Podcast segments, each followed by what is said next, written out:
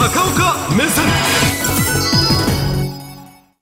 日本時間でいくと1週間前になりますが、まあ、1週間経ってもですね私はもうこれはもう人間の持つもう底知れぬ力だと思うんですけども普通72時間が生存と言われますが今も救助されている方が見つかっております。でトルコ政府の発表だともう世界60カ国から、えー、4500人の救助隊が現在も活動中なんですが4500人という数だけ出すとえそんだけしか行ってないの？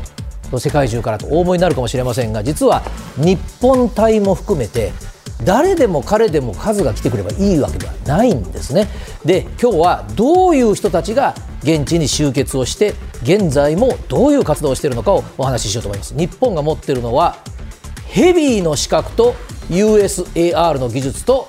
とんでもない歴戦のつわもの何のことかさっぱり分かりませんがまず日本はですね、まあ、当初先週の段階でも70人以上の救助隊が行きまして、今日から医療チームも活躍をしてますで阪神・淡路これが私は今から説明することのスタートだと言われてるんですね、それがまず USAR です。で世界中から集まっている各国の救助チームはこの練習をしています。でこれあの US なアメリカ合衆国ではありませんで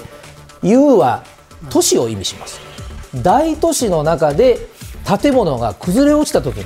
その建物の下敷きになっている方を探し出すというのを英語の頭文字を取りまして USAR と言います。でこれは定期的に訓練をしていないと確実に二次災害を起こします。で、えー、これアメリカからもイギリスからもフランスからもそして我が国も実はこの訓練を常にやってるということが相手国にも知られないとですねどんな人来るんですかと、いちいち確認する必要がない、もうこれ国際共通語です。何をやるか、はい、こちらです。で、えー、一番実は最初にやることが、そんなことなのと思われるかもしれませんけど、穴を開けるってことなんですね。で、こちらの写真でご説明しますと、大きな建物の壁が崩れてます。中に人がいるかどうかは、とにかくどこかに穴を開けて、そして最先端の機材、ファイバースコープっていうのは、こういうあのチューブの先にあのカメラがついてるやつです。それから生命を探査する装置、これは人間がいたら、その心音だとか、あるいは体温を測って、あ人間がいるんだと。生存してるんだということを探査する装置ですが、いずれにしてもこういったドリルで穴を開けなきゃいけません。ところが、この USAR の訓練を受けていないと、開ける穴の場所を間違えたらその1点で重心が崩れて倒壊するんですね。ですからあこういった場所に行く人たち USAR の訓練を日本の援助隊もしてますが必ず建物に対する知識がいります。どういう構造でどういう材質なのか。そして現場でこの場所がおそらく現時点では重心なんだという判断をしなきゃいけません。そのためには日本もずっと経験を重ねてるんですが何度も世界的大災害のところへ行く経験を持たねばなりません。こういったことが今我が国の最初の部隊が持っている訓練の特殊性です。そして2つ目はその中でも国際資格のようなものに当たるのがヘビーです。でこのヘビーは国連を中心として先ほど申し上げたようにトルコとしたらどのぐらいの力量の人が来るんですかということを国際基準で測ってあるんですね。で日本はこのヘビーの資格を持ってます。でこれはあの国連のこういった救助の機関がですね5年ごとに免許のように更新に来るんです。で日本も2022年に、更新のテストをやりました。これあの兵庫県の訓練施設なんですね。で、えー、どういうふうに分けるかと言いますとまあごく初期対応。ですからもうとにかくすぐ行けますが装備は軽い。でミディアムっていうのが少し重めになってきまして日本が持ってるのはこのヘビーです。で、えー、全部の条件は自分たちで自分たちを管理できますかと。で特に日本が所有しているヘビーはですね最低でも1週間はもうトルコ政府はシリア政府の世話にならないで、うん、えー、自分たちの食べ物、飲み物、寝るとこ全部持ってこれますね、えー、それから機材も全部ありますね、自分たちが対応する医療もありますね、そして現地の人たちを手当てする最小限の医療もありますねという大変厳しい基準、さらに同時に2箇所以上で活動してください。その要求にも応えられますね。日本隊は現在7箇所で、えー、同時の能力で活動してます。ですから、このヘビーを持つっていうのは、なかなかアジアでもあと韓国とかマレーシアとか非常に少ないんですね。でさらにここです、えー、災害発生から8時間で、えー、日本だと成田空港になりますがそこへ集結しなければいけません。これもちゃんと集まれますねというこの試験を受けるわけです。でこれがえー、2010年から日本はこのヘビを取得をいたしまして、えー、外務省、警察庁、消防庁も解放、こういう人たちが全部入って、えー、5年ごとにその免許のようなものを延長しているということであります。さあそしてもう一つ。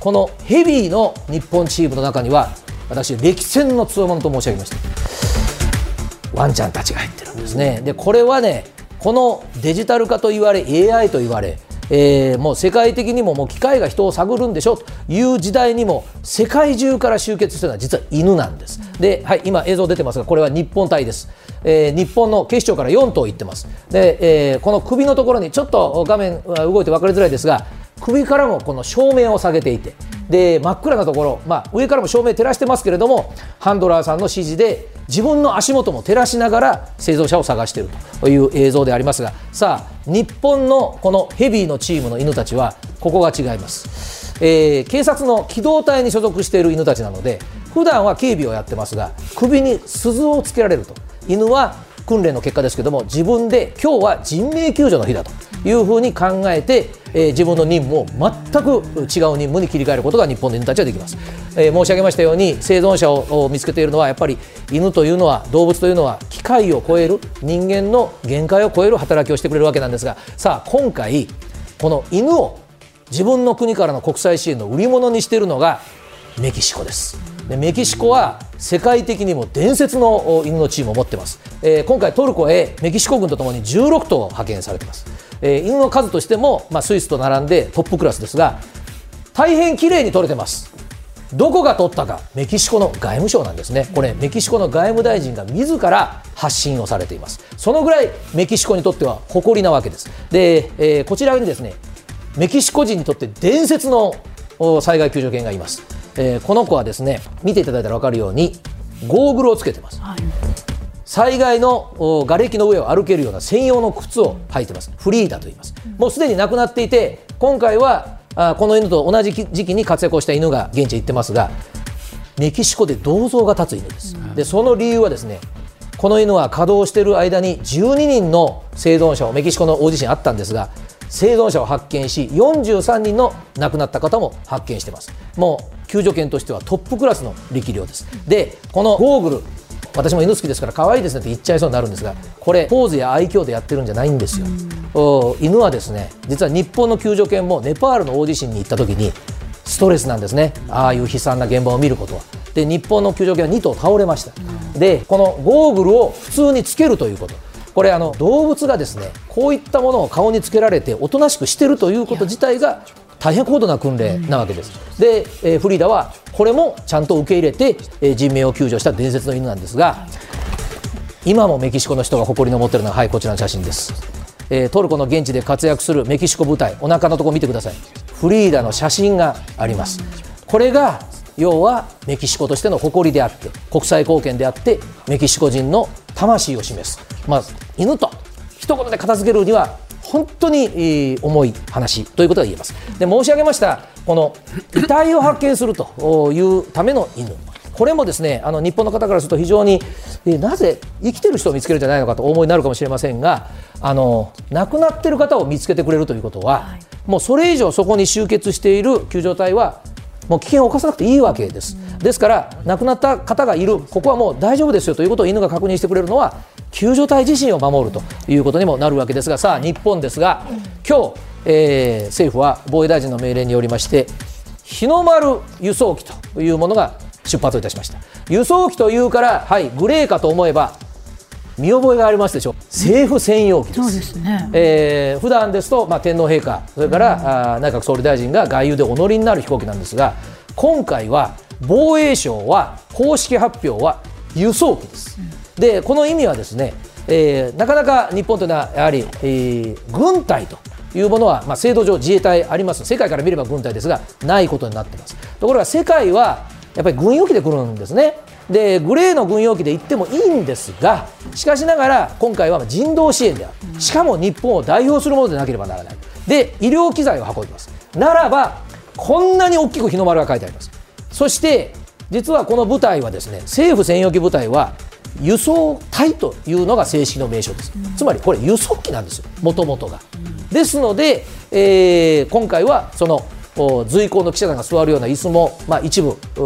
外すと思いますが成田空港で支援の機材を機体いっぱいに積んでこの飛行機はヨーロッパまで行きますからノンストップなんで行けるんですね、うん、なので、えー、これでもって、えー、日本としては、まあ、手術代だとかあるいはベッドでトルコに、えー、国際貢献してますが我々はそういったあ平和的な手段で応援をしますよということを示すわけであります。最後にこういった日本の精鋭たち犬もそうですが出迎えるのはこれねテレビが一番伝えられないんです。